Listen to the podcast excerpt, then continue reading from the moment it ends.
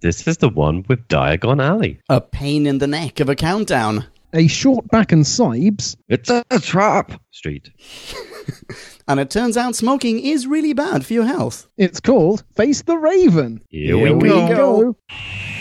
Go. We're still on our epic race. All through time and all through space. With Flipping and Angels now. Dalek Cyber Zood and wow! Counting Sonic's rating apps. From the poor to the sublime. Eccleston to Whittaker. Let's agree it's about time. Who back when? Reviewing on you who there is. Who back when? Subscribe and rate on iTunes, please. Rose and Donna. Amy Pond. Rory Clara. And beyond, join, Join us on this odyssey. What other choice could there be but who back when? Who back when? Holy moly, hello out there, people in podcast land. You are listening once again to another episode of Who Back When, a Doctor Who podcast. Or Doc Pass. Your dog passed.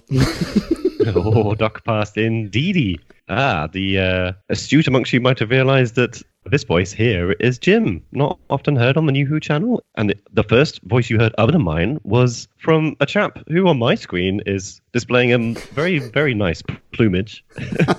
Why, it's Drew Wen. Yes, it's me, peacocking interview. Hi, podcast land.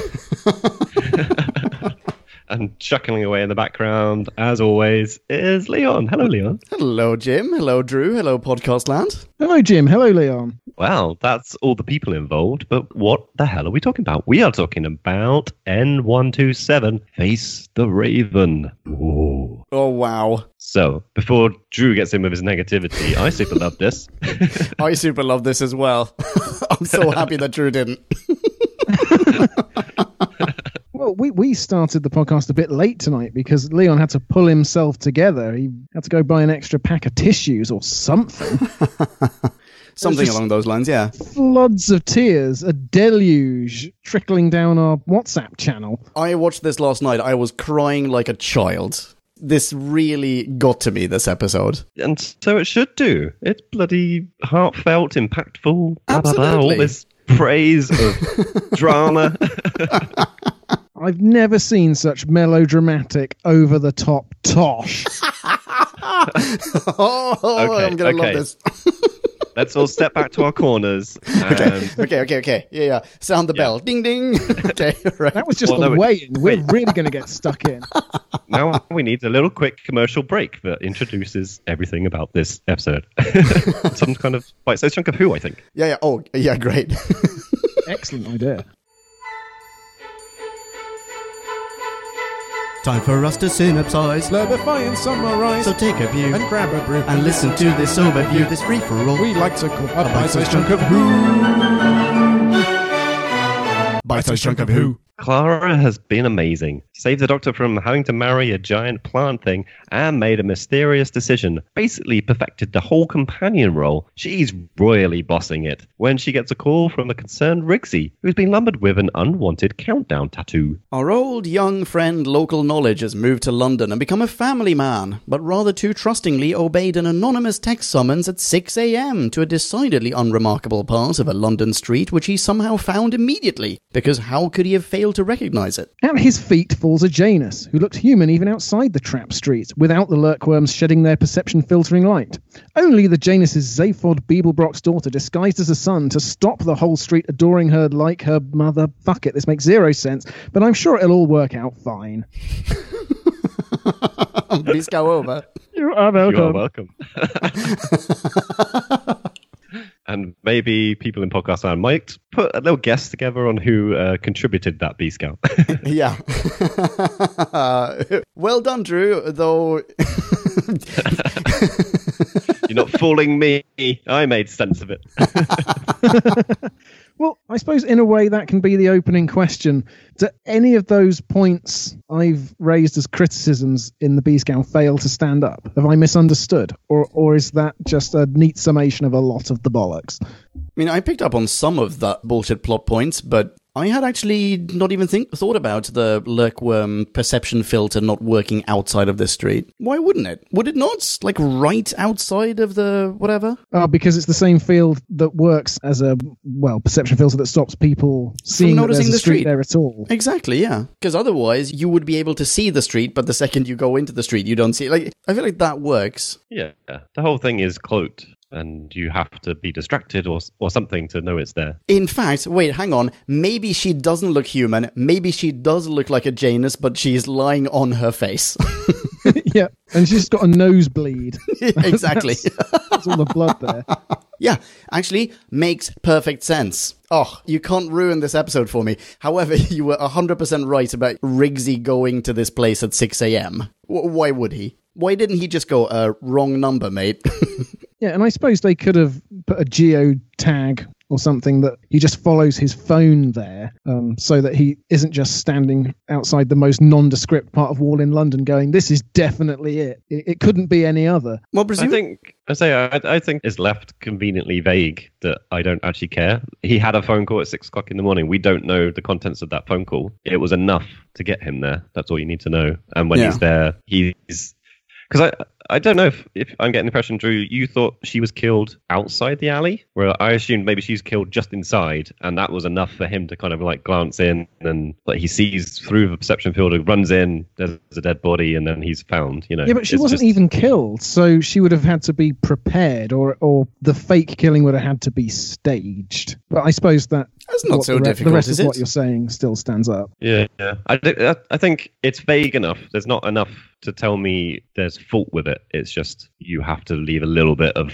fuzz around the edges to say, oh, I didn't really paint the full picture. I think a reasonable assumption to make here is that she called, uh, what's her face, Ashildr, me, called Rigsy and went, hey, I am also a friend of the doctor's. You have to be outside this Caffè Nero or, you know, uh, step outside the Costa on that particular street at exactly this time. You have to be there. He goes there and she just, I mean, she, you know, fires a phaser or whatever at her two headed friend or two faced friend. Boom. Yeah. Problem That's solved. not where they are, though. They show Clara outside the Costa or the Caffè Nero going, bingo, this is exactly where it is. And because Clara does loads of sleuthing and clevering in this episode, you think, ah, of course Clara's found it. They'll somehow walk into the middle of this restaurant and not be in London anymore. But that's they don't go back there. She doesn't say, come back this way. They just go and find somewhere new near a road sign. Well, maybe there are two different ends to this street. It Oh, doesn't yeah, have to be a cul-de-sac. It could be, you know, it's it's a yeah, has Yeah, a beginning and there are and an end. multiple there are multiple splodges on the map. There are four or five on the perception filter map that Hmm. they create using the TARDIS and the uh, glasses. So maybe she's just found a different one. Absolutely. When they're stood at the corner, she says, like, it's off this street. I think they've just sort of sensed there is something around here that's messing with our perception. hmm So, yeah. Also, not necessarily the dumbest thing about this perception filter that occurs in this episode. I feel like they, they committed far grander cardinal sins using these. What were they called again? The lurkworms? Yep. Yeah, they're said to show everyone what they expect to see. But does that not mean that the second you know the truth, you expect to see the truth, and consequently you see the truth? How, Yes. how is it only if someone nudges you, like nudges your elbow, only then when you look around everything is unexpected? That's not how perception works. When you walk down a regular street in the regular world, never mind an alien back alley, but like in in life, where okay, here's an exercise. Wherever you are, you're in a room in Berlin, you're flaunting your peacock feathers, you are somewhere listening to this podcast.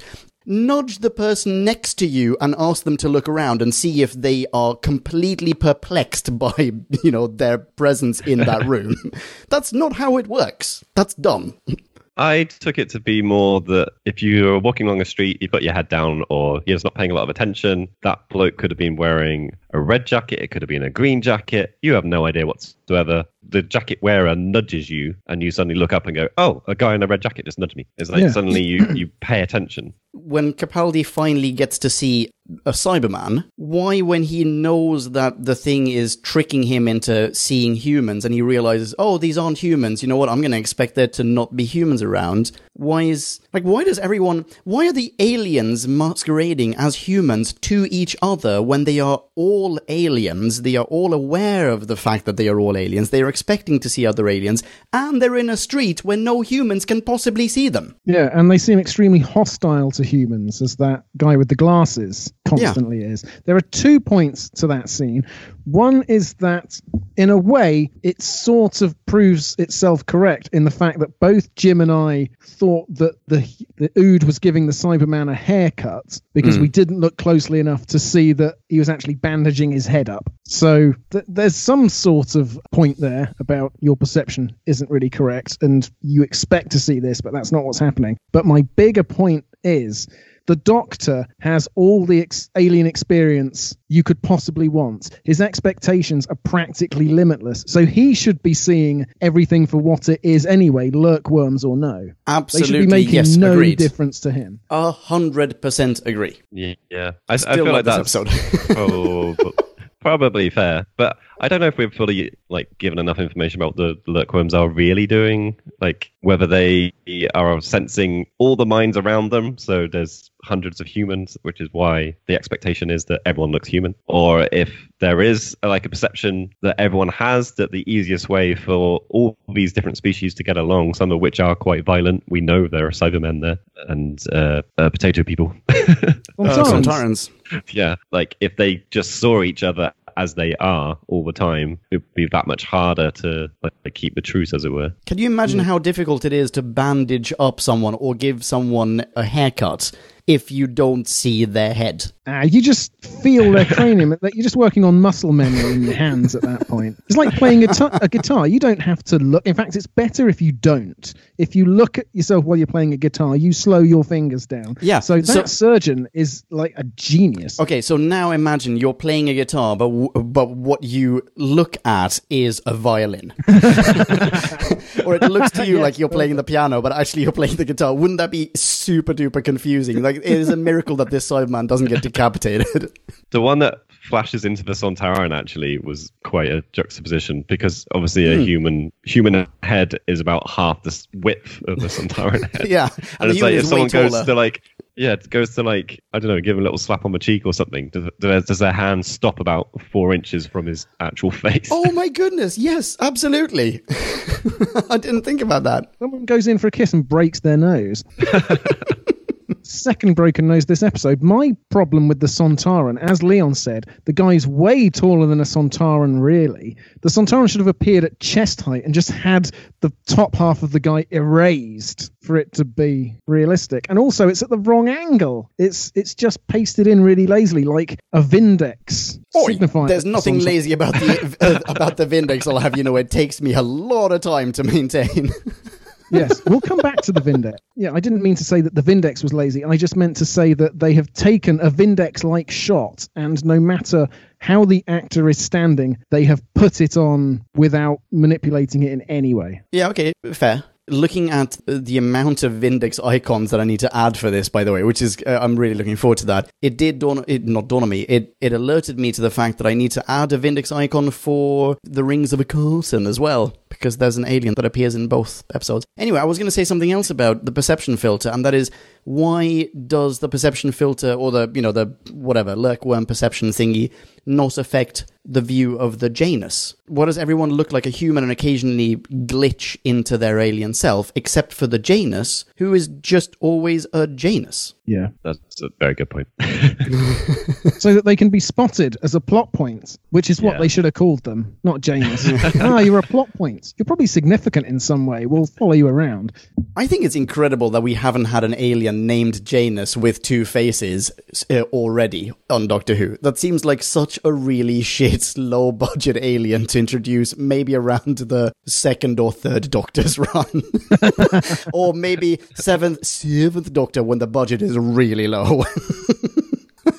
You're not helping, Leon. I don't care. I've already written a rating for this episode, and okay, maybe it's lowered by 0.1 so far. Yeah, don't get me wrong. Th- these points, these quibbles, these nitpicks, and I'm sorry to have opened the episode with them, podcast land, and to a lesser extent, Jim and Leon, because you're inured to it by this point. These aren't why I don't like the episode in parts. We'll get to it. We'll get to it, and I think you can probably guess what it is. I would like to return to the Vindex for now oh, because yes. there is someone who appears very prominently in the Vindex who reappears in this episode. Who appears prominently in the Vindex? Yes, he's been front and center on the Who Back When website, presenting the Vindex, in essence, for many years. Oh, really?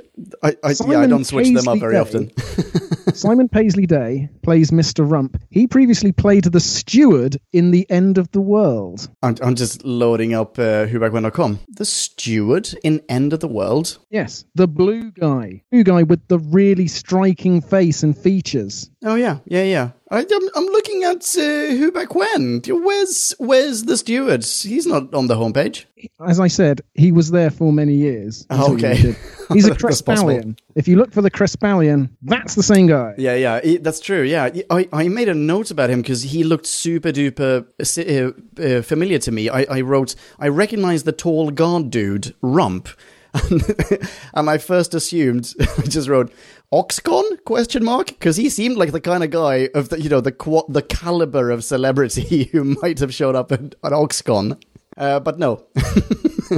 He's in a Star I Wars couldn't- movie, though. Oh, Yeah, Star Wars Episode 9. yes, he appeared in that with Naomi Ackie, who played Jen in this episode. Which one's Jen? Jen is just one of the people who says, "Oh, Anna, she's she's the best. She's really nice. She can see into your past, and Oh, right. Okay. So you feel like you've known her forever." That that woman, she, Okay. just in just a line. But yeah, There can I follow up with? Oh, sorry, go for it. No, no, go for it, go for it, go for it. I was going to follow up with Simon Paisley Day. He's also appeared in Victoria with Jenna Coleman. Oh. He's been in the yeah, go on. Uh, he's been in, uh, what's it called, with Capaldi. The Musketeers. Bingo, yes. Yeah. Uh, he was in an episode of Sherlock. But this is a question for Jim. Jim, this man's very first IMDb credit is as Commander Randy Navarro. Ah, that's why I recognize him. from, from, I think you can guess this, Leon. Is it Red Dwarf? Yes. Well done. In the Hollow Ship. yeah, exactly. There's a true fan speaking there. Oh, very nicely done. Well, I didn't. know- I didn't know who he was. So that's not really fan, is it? Yeah. Oh, I don't know. Here's He's to done a lot, lot of theatre. oh, yeah, definitely. Yeah, uh, chin chin, Drew. Let's, here's to Jim. Jim, take a bow and then take a swig. Jesus, that was in '92. He did that. Hasn't aged a day. Yeah, not at all. Well, while we're talking about people who have gone on and done famous things, are we going to mention Letitia Wright at all? Uh, is that the Janus kid? Yeah, Yes. Who- Holy moly. Is now a Marvel superhero. Not the, not the first, obviously, from Doctor Who to go on to the Marvel stuff. Oh, but yeah, good point. Yes, that's true. Yeah, yeah. Yeah, she was uh, Shuri. Is that the name of the character in Black Panther? I keep hearing rumors about this, but I I keep hearing oh, yeah, yeah, uh, wherever I go, I hear rumors about Black Panther. I, I, I remember a rumor about her, in fact, being the next Black Panther. Oh, What, yes. to replace Chadwick Boseman? Yeah.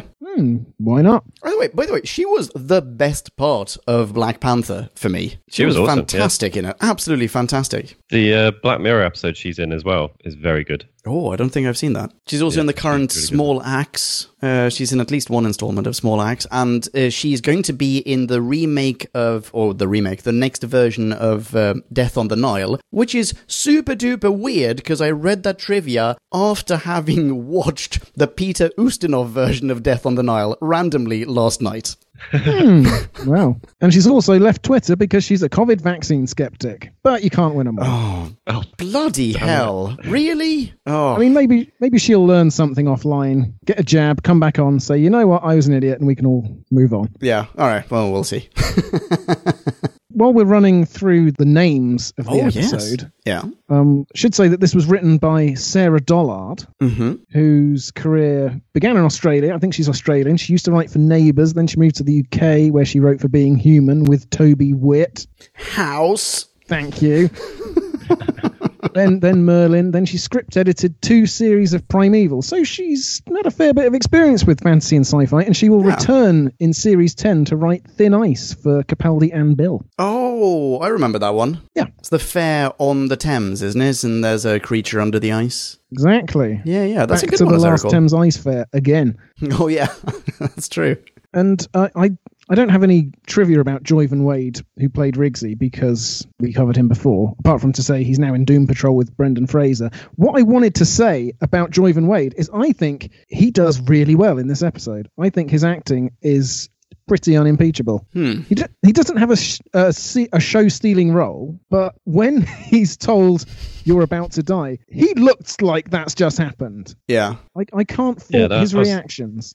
Yeah, that was really good. I liked it. Um, his reaction when he just touches the phone and he gets a flashback. Like it's a really cheesy thing, but actually his portrayal pulled it off as well. And I think the way they edited it worked well as well. Hmm. And when he's being scanned and they're talking about we can give you your extremities in a small bag to take home if you move, and he can't move, he's got just the right amount of terror on his face then as well. I, I found that funny because of him. That could have again been cheesy as balls. He's also And- very good at conveying the unknown shame that he is made to feel, the sort of, you know, the, the unjustified shame that he's made to feel when he enters Diagon Alley and everyone's calling him a murderer. And he's he seems genuinely, em- not embarrassed, he seems ashamed to be there because everyone clearly resents him for some reason, but he has no idea why or if it's justified or so on and so forth. He's very good at that. However, he is, and this is nothing about the actor, but he is his role, Rigsy's role in this episode, is written to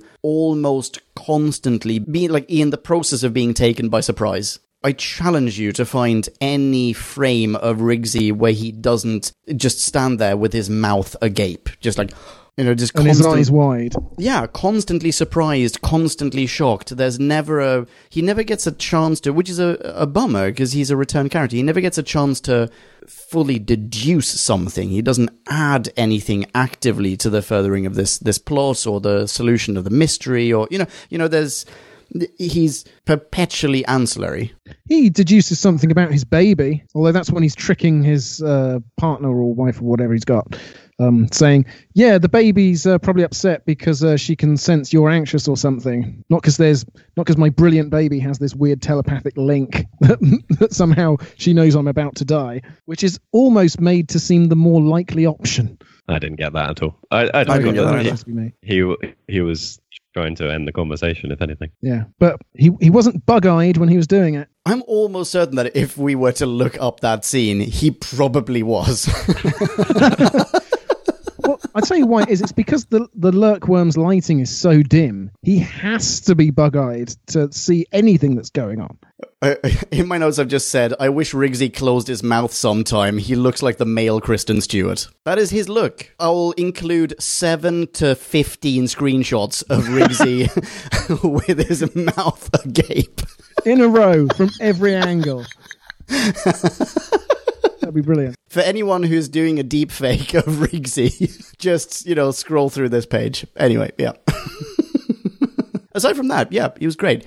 What do you think happens to him after this? Does he lose his memory? Does he is he allowed to retain his memory? Uh, Well, he definitely doesn't lose his memory because he goes out of the street, finds the TARDIS, and creates a artistic tribute to oh, Clara. Oh, Clara. that's true. Yes, that's very true. Wait, wait. So, hang on. What happens to Clara? What happens to her body? Because I, I had think a, that's the next story one. right. Okay. So, okay, then then I do maybe maybe I do remember this correctly because uh, last night I was just thinking like, wait, hang on. I know that she dies in this one, but doesn't she fly around in a shitty diner TARDIS at some point?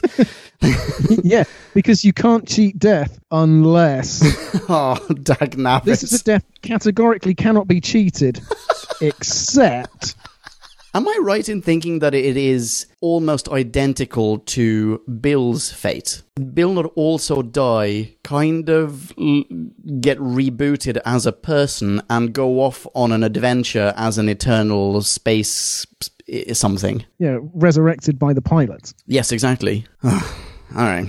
Well, that's a bummer. No one ever really dies. Well, that's the thing, isn't it? Bloody palpatining everyone. so we talk about Clara? Clara's fucking awesome. Do you not think she's a bit too awesome? No. Only in one scene, I feel she's too awesome.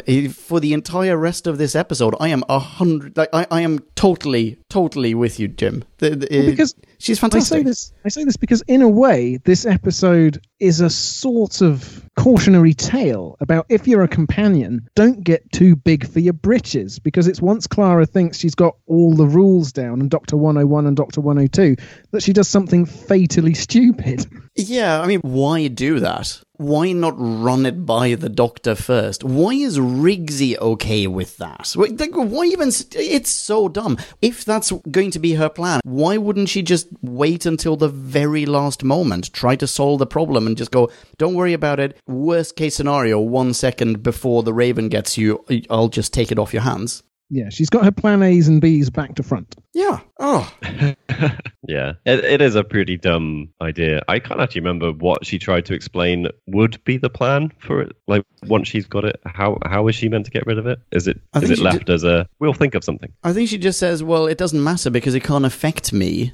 Me slash Ashildr said that there's an absolute guarantee that I will be fine, that I won't, won't be hurt, so you can give me a death sentence because it can't hurt me. Yes, that is what she said. And I actually made a note that it does seem clever. While I was watching it, this scene, I thought, yeah, that's good logic. But it just turns out that there's layers of bullshit that she hadn't taken into account. I think it is presented. I mean, obviously, I remembered what was going to happen when I rewatched this last night. So this was not a surprise to me. I didn't see her taking over the tattoo and go, no, cool, well, episode over. But even the first time, I'm, I'm almost certain that I felt, and I think this is presented in such a way to the audience, that this is a bad idea. Because otherwise, the doctor would be involved. It is Yeah. clearly done behind his back. Sorry, Jim. I was just agreeing with you. Oh, yeah. Yeah, but but it's fairly obvious from the beginning, isn't it, that something, even if you didn't know, and I'm sure we all did know because the whole series has been breadcrumbing to this point that Clara's been getting reckless and so forth. I mean, if you've even got half an eye open, the first scene begins with Clara saying, basically, Doctor, you're my glorified taxi service at this point. You take me to an adventure, you get into trouble, I rescue you from it. Just And like a regular taxi driver. Every time that you call a taxi, beep beep boop beep beep boop beep. Can you pick me up at this street and drop me off at that club? But in between, let's go on a space adventure. You get into trouble, I bail you out, and then I die, and then you say resurrect me. You've never looked under the seat in a black cab. There's always a laser rifle. Oh, bad ass! Why do you think they'll never let you sit in the front? Just just armaments, non-stop armaments. I mean, when you say reckless, did you guys feel that it was in keeping with her character or out of character? That in the beginning she's dangling out of the TARDIS as it's hovering above London, and she's just laughing as she very nearly falls to her death. That is literally my only negative note that, I wrote, that, that I wrote down. Was yeah, she's enjoying that. Like I literally wrote, she's enjoying that too much, hmm. and then Rigsy goes ahead and says says it as well. Yeah, agreed, hundred percent. Yeah, it's bonkers. yeah, Oh, And- crap! and I'm that taking off dangling- point two now. That dangling from the TARDIS is so iconic that I completely misremembered this whole series. I don't know if if you remember me saying when Danny Pink was dying or had died or was in that whole process of dying over and over and over again Mm-hmm. that basically next week Clara's dangling from the TARDIS and having a gay old time and couldn't care less. But no, it happens now. But I remember that as as basically the cover of this series because it stands out so much. And ah, I you're right. It's only a minus 0.2 because it's a it's tiny part of an episode, but it is madness. yeah. I think they sort of felt like they had to put something big in there because because you're right, Drew, that they have been uh, uh, they have been drip feeding this idea that like she's a bit of a death wish. And occasionally it does come up, and most Yeah. of the times it comes up, it's eye rollable. And then we have, I don't think we've had it for a while, unless I've misremembered the, the, what the last two, three episodes have been like, where it just seems to have faded in the background a bit. And now they have to bring it in, like really in your face, like, oh, Clara's a bit reckless. Yeah, she's going to do something reckless. Here we go. I feel like it, yeah, but I do feel like it's almost as though she's over the trauma that put her on that path in the first place. She cracks jokes about shacking up with Jane Austen again in this one. Like she's, you know, single and ready to mingle and just kind of living her life. Ah, but last week she stumbled recklessly right into a Morpheus pod, which you took enormous exception to. It just wasn't called reckless. It was But that wasn't called bad staging. Yeah, exactly. I don't think that that was her bungee jumping without double checking if the cord's on right. Like I, I think that was meant to be the Morpheus pod having its. I mean, we you podcast now. Listen to that review. I I think there's a wholly different motivator behind that fall, and it's not necessarily hers. Yeah, possibly, but at the same time, no other Muppet got too close. Okay, yes, that is a fair point. Yeah. Okay, fine. that doesn't budge my rating though. All the other stuff we've talked about so far has budged my rating though. Well, okay. Back in the um, stupid slash clever slash doom laden slash foreboding scene, when Clara convinces Rigsy, Yes. her, her rationale is: Do you want your little girl to grow up without a father because he wouldn't take a risk? I feel Oh, like that yeah. is not germane to what's going on at all. It, Rigsy basically now has to explain, yeah, I'm only alive because I'm basically responsible for killing uh, another woman. Yeah. Um, she talked about risk, and I was so surprised at the time that I couldn't properly compute it. And before I knew it, the the words "okay" had fallen out of my vastly open mouth. It, it doesn't make any sense. It should have been better written. Yeah, agreed. Oh, I didn't I didn't clock that. That's very true. I mean, the mere mention of risk means that she is actually not as confident as she might otherwise let on. Or she's just mad reckless. Yeah. But yeah, it's one of the fairly few times in this episode where I feel like another character should have come back and said something completely different. Like this has nothing to do with that. They they've done a better job lately of hiding the framing of yeah, someone needs to leave the show, so this has to be you know force majeure, make it fit, square peg round hole. But that was the the seam showed there. What does my friend who agrees with me think about all this? so I I think two things. One is yeah, I I take issue with the word risk. It's Okay. it's a bit clunky, but I've had the transcript up for this whole episode because it's um there was a lot of good dialogue and it was it was it's useful to dig into. And that's not how that dialogue ends. Oh. She says, You trusted us to save you, so trust us. Like, that's what he's saying okay to. He's not saying okay to taking a risk. He's saying okay to trusting them. Okay. Ah, Yeah, yeah, okay. That, that's a good point. nice. Very nice. In fact, I agree with you, which means you are still my friend who agrees with me. but the the risk thing is clunky. Like it should be more that he wouldn't, you know, try to live or something like that. You know, he, you know, not try and get out of the situation. Yeah. Uh, yeah, I, I feel I feel like the risk thing is clunky enough that he would say to Clara, "No, it's not about trust. I don't want to risk your life. You said it yourself. I'm not taking that risk. Why should I? You deserve to live as much as I do." But I don't I don't need to labour the point. Yeah, I think I don't know. I I find it like it's an awkward scene. The reason for Clara doing it is a bit awkward and weird and stupid. But I feel like if you've got someone like you're contemplating your own mortality, literally with a countdown hanging below your head, uh, on the back of your neck, and someone says to you, "I can save you," like I'm going to take on the responsibility, and they're so happy about it as well. She's so confident and happy when she's saying all this, like, and he is a new father, and we don't know what's going on in his life, but it's just like someone has given me the option to live out the rest of my life. Yes, I'm going to feel a huge amount of guilt if it goes wrong. I don't blame the dialogue for that. I don't blame Rigsy the character either for going along with it. I think that's just a really hard situation to be put in when Clara's being that ballsy. I held Rigsy in higher regards than this. Even though we knew him very briefly in Flatline, I absolutely would otherwise expect him to say, Yes, what you're saying makes sense, but I want the doctor to be aware of this. Like, even if we do it right now, I'm going to tell the doctor right away. I'm not going to wait until one of us is potentially going to get murdered. I, I'm going to tell him. I'm going to tell him right away. Yeah, so why he's doesn't the he? doctor. It's bullshit. You're not. He's the higher authority here. Let's run it by him. Exactly. Which again try- ties back with the whole cautionary tale thing of Clara is is outgrowing her role. I mean, is that sort of supposed to tie in with the uh, the framing of the show? Like Clara's gone as far as we can take her, so we might as well kill her off because she can't be the Doctor. So Oh. time to die. Oh, blurg. I've just uh, knocked off another point one. Oh, oh no, No, Jim. no, come on, you can fix this. You can fix wait. this. Don't knock that point. off. because isn't Flatline? Like, I, I might have misremembered this, but Doc is stuck in the TARDIS through most of that Mm, mm. episode. Oh. Like he's in a mini box. Clara is being the Doctor through that episode. Rigsy's experience of the Doctor and Clara is Clara being fucking awesome. Clara is his Doctor.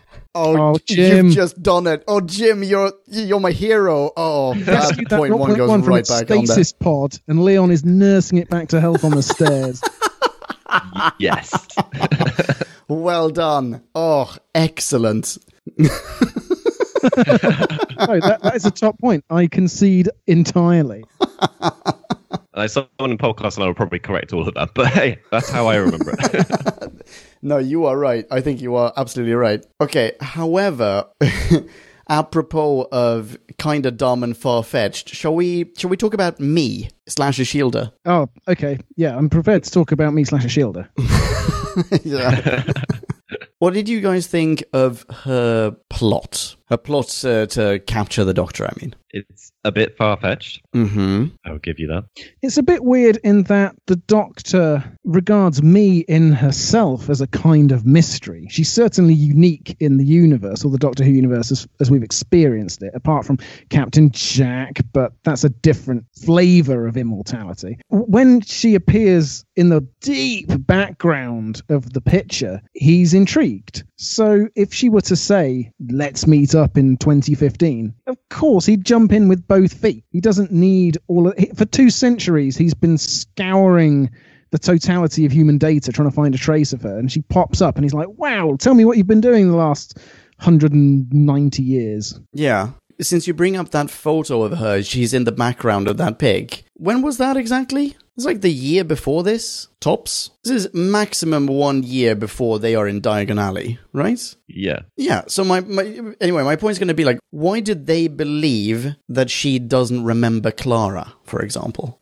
Since she has deliberately followed Clara, sat or stood in the background of a picture of her, so that it will appear in you know in her phone or a picture that she's taken, or whatever that thing was. Why, when they appear, why does she go? Oh, you you must be Clara, right? I remember you from reading reading my diary.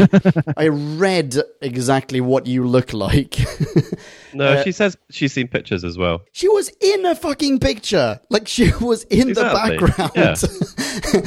Wh- why do people buy this? And why is this the best possible plot? And what happens at the end of it? Like is is her gameplay, all right, we'll capture the doctor and then she's going to come clean to the whole street that the Janus was never dead to begin with? Or is she going to murder this Janus woman? Why keep Well- her alive in the first place? Why well, not just well, murder her? well, well, well, well. Uh-huh. You saying all that? She says yeah. when Clara's saying it turned up on my neck, or she sees that it does, she Yeah. says, I didn't want for anyone to get hurt. But at the same time, she promised the quantum shade a soul. It wasn't going to be Rigsy's soul. I think that the original plan was for everyone to think Anna was dead, hold her in the stasis pod, keep her soul nice and fresh, and then when she recalls the quantum shade from Riggsy, Arneson's nowhere in sight. She lets it have Anna. Dag nabbit, Drew. Dag nabbit, you've just made me add another point one to my score.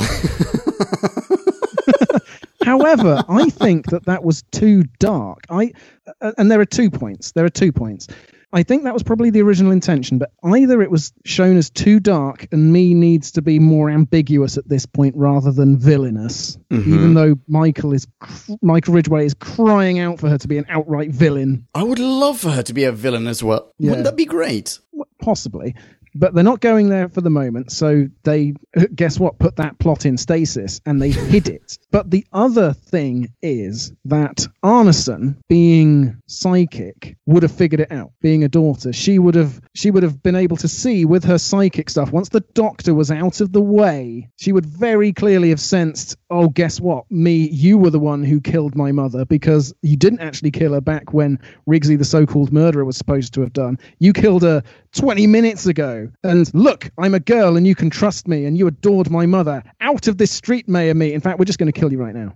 Yeah, so why didn't that happen? Well, because they they hid it. They fobbed us off. They were like, "Don't think too hard about this." Yeah, We've got plot two hole. good reasons uh, to excise it from the episode. That's what I. That's my theory. Am I being really dumb? Like I don't I don't see anything beyond what we were shown. Like it's a trap for the doctor. She would have revealed that there was a ploy going on and she'd made a deal to basically keep the streets safe. And the woman never died. Uh, um, and it's like, yeah, there was a woman you loved. Yeah, she's back. Everyone have a party. But do you But think where does the, the quantum shade get its soul from then? Oh, a, a human, presumably. So let, let's say, for example, it gets Clara's soul. Well, it does get. Does it? Yeah. Well, it So- should get Clara's soul, but it, I'm sure Yeah, it eventually doesn't. So Wait, wait, wait. We're talking about the time lock. Yeah, like once Yes. you've promised Yeah. a soul to this quantum shade, there is no getting out of it. It needs to get a soul. So it, yeah, I mean, Drew's right. It, it needs No, to get a but soul. So let's I say you thought give it a Ashildr human could soul. break it. I thought Ashildr made the deal so she can she can change it, but Oh, because wait, yes, Clara you're right. takes because That is Clara also takes true. it off Rigsy, she alters the terms of the deal, which means that Ashildr then can't take it off. Yeah, so that's a- why that's a- why oh. doesn't Clara give it back to Rigsy? And then it's like original deal's restored. So what are you going to do now, Ashildr? Yeah, there's this weird unspoken subclause that if you hand over the death sentence, then all of a sudden it's not reversible. But if, but if if you There's have no been, taking backs.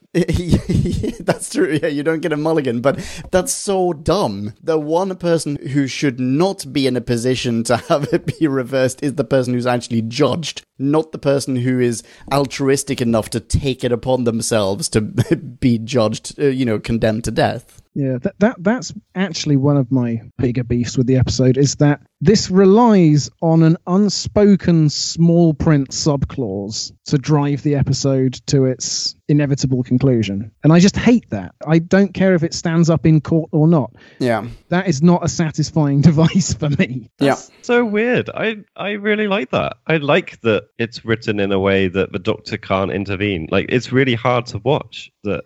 Oh, it's fantastic that the doctor turn- can't intervene. But it's it's yeah. How would anyone foresee this if it wasn't like a clause we hadn't been told about? Like if it was blatant, these are all the absolute rules of how you, you deal with a time a chronolock. Then it would it would be boring to know that she had broken one of them. Maybe an easy fix would have been if this death sentence had been set up differently to say it can be accepted by someone else, it can only be passed on to one more person, but that Clara, despite knowing that if she takes it upon herself to accept this death sentence, it is irreversible, despite that does so because she reads too much into this whole uh, I give you my guarantee, like, you know, you have the absolute guarantee that your life will be, you will be unharmed. That would have been fine. Then the rules haven't been changed. It's not some obscure sub clause that we don't get to hear about until it's actually vitally important to the plot. And the only thing that's kind of highlighted is Clara's naivete. Yeah, I, I guess also, it's it's not just. Well, first of all, I agree with what you just said, and Although it was very rambly, I apologize. no, I, I think I followed the thread as, as far as anyone can. because we're, we're dealing with, with grey areas, like four dimensional grey areas here, so whatever. Um, to come back to Jim's thing of how Jim likes the turn it took based on the legalese, I guess I would have liked to know why. There is no possible justification. I mean, first of all, it's not a physical thing. We're dealing with spirit stuff, so you can write the rules however you like Yeah. this is this is pretty soft um, science fiction. But why why me can't change the rules for Clara when she could have for Rigsy? Th- I don't see how something substantial can be there apart from cuz. This is what I'm saying. If, for example, that scene with the couple, we, I mean, we get to see a demonstration of the death sentence in action. And there's a chap who, who has the death sentence. His partner goes, "Give it to me. I'll happily take it." He says, "I did this for you, you silly old thing." soundbite. and it, like that's great. Why during the scene don't we have, let's say, for example, Rigsy in the background saying, "Yeah, but uh, like, uh, can't we? I think I've thought of a loophole. Can't they just pass it back and forth between each other constantly, forever? Problem solved." No, you can't do that. You can only pass it along once. That's it. That's how this thing works. We've established that now. This is your complete demonstration. Yeah, because you just you just all get into a conga line, wouldn't you? And just keep passing it, Exactly. whizzing it around, and the raven eventually just would just fall down dead itself because it can't keep up. Yeah, it would be like uh, shagging people in It Follows. Have you seen It Follows? Yeah, it's freaking amazing. Yeah. It'd be like a human centipede or whatever. Oh, it's so hot. My goodness. It's when one soul connects to the another soul and shits into it, and then it's a perfect circle. That's how it works, I believe. Yeah. So I really don't have as much of a problem with this as you do seem to. But so what's the the real issue? That it's this subclause because you can you can rewrite basically two lines of dialogue. So Riggs, or maybe even just one. Right, Rigsy says, "Give it back to me," and Clara says, "No," because Clara has to give it back. He can't be taken. yes, That's a fantastic rewrite. Yes. So wonderful you- rewrite. No, seriously. That that would satisfy both of you. It's it's the fact that it's an un, Yeah. unwritten rule. Yes, Definitely. That's so- yeah. absolutely. I feel like this happens all the time in Doctor Who, and it really doesn't bother me that much. That would be. That's way better than than my suggestion. That is so much better. Yeah, and then you can add a, another dimensional layer to Clara's Sacrifice. farewell speech. Yes, exactly. All of a sudden, it means more because she is sacrificing herself to for the good of literally everyone. Yeah, and it and it is sort of latent there anyway, isn't it? Because she has met the baby at the beginning. That's why she convinces him to give Yeah. it to her even temporarily. So yeah, have her just double down on that and be like, "No, I'm I'm sticking with my decision, Rigsy." Oh, boom shakalak! This is the best. that is the I retro get that- rewrite of the week. Well done. Yeah, and I, I get that thereby it becomes you know another Doctor Who cliche, but I would have preferred that cliche. Yeah, agreed. Interesting. Uh, by the way, maybe we need some sort of fanfare for retro rewrite of the week. Okay, I have another question. Mm-hmm. Should the Doctor ever be this broken by the departure of a companion? Doesn't it happen quite often in New Who? Well, it does. It, it it fits the trend established when he loses Rose, and of course he's never fully gotten over Donna because who could? And that is the hurt underlying all the subsequent pain that he's feeling for each subsequent companion. Um, yeah, all right. But but my point is, there have been dozens across his twelve lifetimes by this point. Dozens, and the we two don't just hang- reviewed a companion exit on the classic channel. What happened there? Jim, do you want to take this one? Shite happened. okay, could you be a little more specific? There's a very brief scene at the end where Romana says, uh, I don't want to go back to our normal universe. I'm going to stay here and jump around with Jump these around. cats. Yeah, exactly. Uh, I've met some lion people. Uh, I'm just gonna, I'm just gonna forego my life and adventures with you. Fuck it, I'm hanging out with these lion dudes. Bye. then boom, abrupt ending. so she just stays in E space. Um, she does. Well, she remains in the space between E and N space. Oh, weird. Yeah, at least as far as we're aware. Okay, so that's too blasé. I accept that. Yeah. That is wrong. We can't have that carry on all the time. Most companion exits in Classic Who to date have been if the companion is a young woman, bear in mind these are the 60s we're referring to most mostly 60s, early 70s. If some of whose, some of which women are wearing no pants. If the um, uh, it's only one in the actually, and she does wear pants. I don't know why we started calling her Vicky No Pants. Anyway, i i I'm not going to change the name on the website because it brings a lot of people to our website. uh, but, but yeah, okay. Anyway, so if the companion in question is a young woman, a relatively standard reason for the person to leave is that during the course of the serial, she meets a dude, falls in love, and decides staying in that relationship without traveling around space and time is more important. That's it. Okay. That's pretty and how does the doctor react to that? Because he's seen that a lot. Um, happy for them. Slash, I mean, I don't know if Susan is a is an example of this because he does really he laments the loss of Susan as a companion, hmm. even though it is largely his fault. He just won't open the door. He won't open the door or give her back her fucking shoe. He's such an asshole. I love him. But no, mostly he's just kind of understanding. He's like, oh, great. You're going to have a lovely life uh, with this person you literally met today. Right. So there's there's no inherent tragedy to the scene. I guess is what you're saying. No, sometimes there is, No. but not like this. Nothing like this. And And nothing certainly like not in the last Amy one. Rory, Absolutely not. And nothing like Rose, and obviously Donna, number one. Not that I recall. Jim, I'm sorry, I just talked over you there a moment ago. I'm sorry. Oh, I, I think I was just going to say the same things you were going to say. Like, yeah, old old exits was just like a wave out of the TARDIS door. Like, all right, see ya. What about when Sarah Jane left? Sarah Jane's an odd one. Did we review that one, Jim? You've at least seen that one. Yeah. She's just abandoned. so I've got to go to Gallifrey. Uh, you can't come to Gallifrey because humans aren't allowed. That's it. Um, yes, I'd forgotten that. Uh, I'll just drop you off, and In then I'm going to Croydon. Gallifrey. yeah, I'll just drop you off on Earth, then I'm going to Gallifrey. That's it. But it's, Okay, not just like, toodaloo. it's not even anywhere in- goodbye on Earth. It's not like I've picked a really nice beach in the Seychelles, or I, here's the you know the Uffizi in Florence. It's uh, West Croydon. That'll do. Okay, so so in a way, Doctor Who is is correcting historical wrongs, but Hmm. I mean, I don't want to say that it's definitely gone too far. I want to hear what you think without leading you in one direction or another. What what do you think of his reaction to Clara dying? I thought it was absolutely 100% amazing. uh, yeah, no, I I think Capaldi has been an interesting doctor, and Clara has been an interesting companion for him. And we know they don't often use the fact that like she's been in the Doctor's time stream and she knows all this stuff, and they forget that she's a tech whiz. Until this episode, actually, she was very good at like going, ah, the phone's been wiped for that day, all, all the memory's gone, and the GPS locations are gone. Oh yeah. Anyway. Not that you have to be a master hacker to see that. You look at a phone and think, mm, you have no messages from yesterday. I'm a master hacker, so I can tell. to be fair, what was shown on the screen, I had no idea what that was saying. Oh, that's true. It was like Gallifreyan wibbly wobblies. yeah, Ran- random 3D thing, vaguely phone exploded shape. yeah.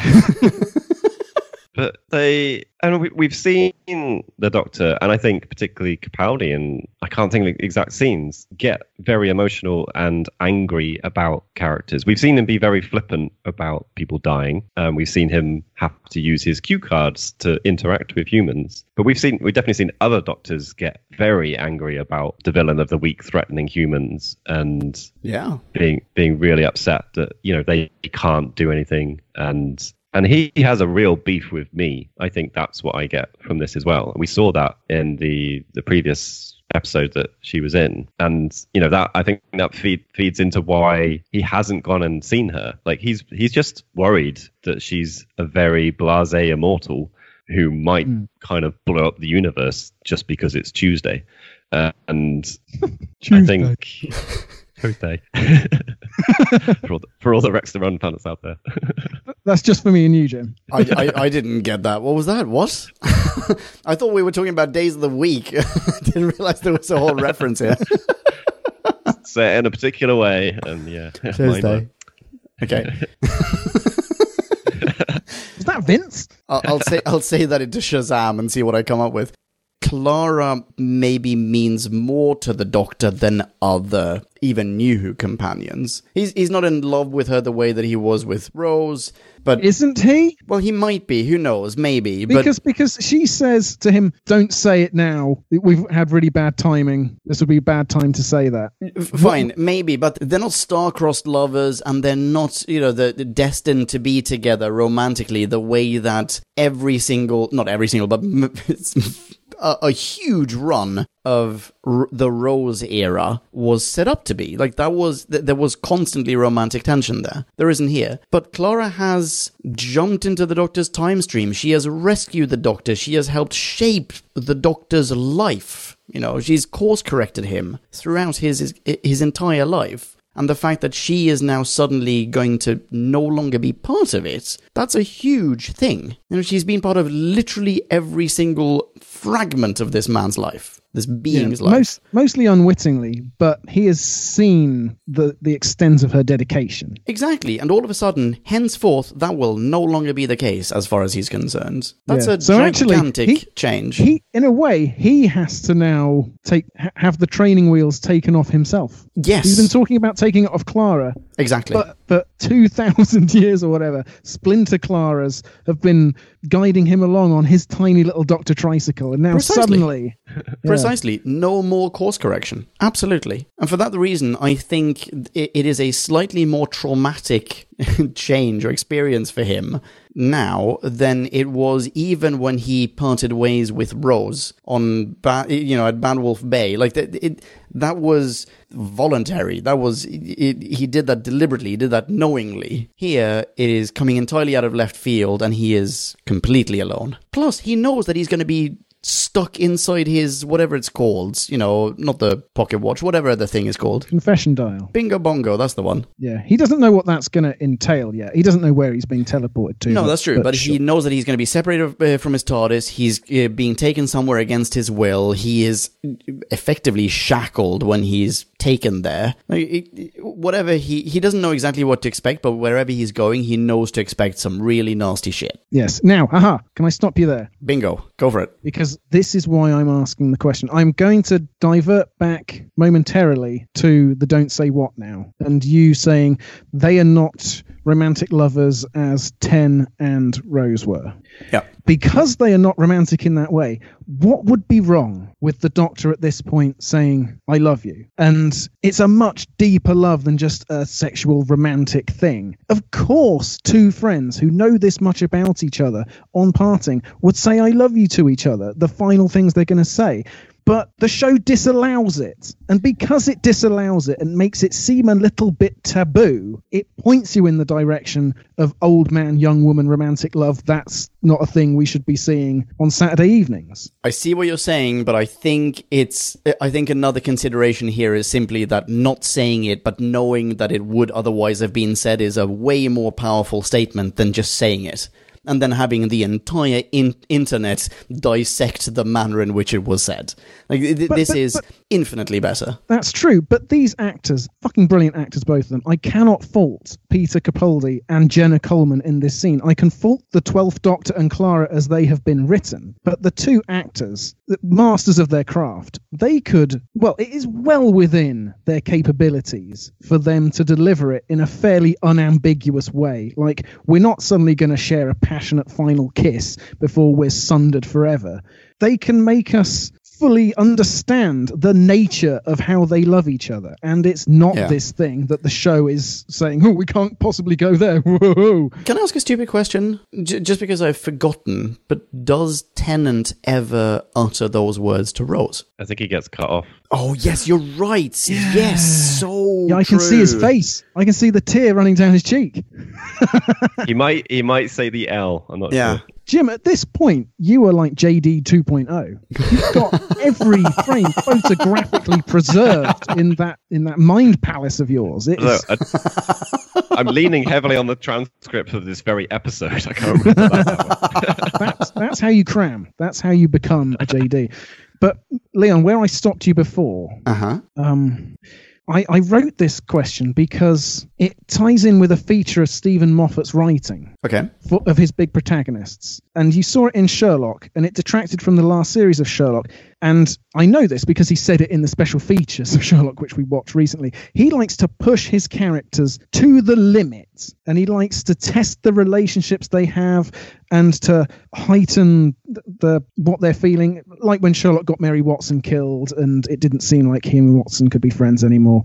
Um, but beyond a certain point, I feel like it just verges on sadism. And I feel like it's fine for, for characters to be shown going through woes and throes and things. But I, I just feel like maybe it went too far here to outdo all the all the depths of feeling that he's felt before. It just seems a bit cruel. I don't. I really. I. I feel like you're adding way too much meaning to uh, these unuttered words. We know what's on Yeah. his mind, we know what's in his heart, both of them, but it saying anything like like it it, it really makes future seasons of this uh, of this show more complicated and it is, I think, more meaningful to just know that they want to say it rather than just have them say it. We're having a conversation about it now. If they had said it, we would have gone like, "Wasn't it great? "Mm, Yeah, it was a bit cheesy." That's not you, by the way, Drew. I know you think that's you. That's not you. That was Jim.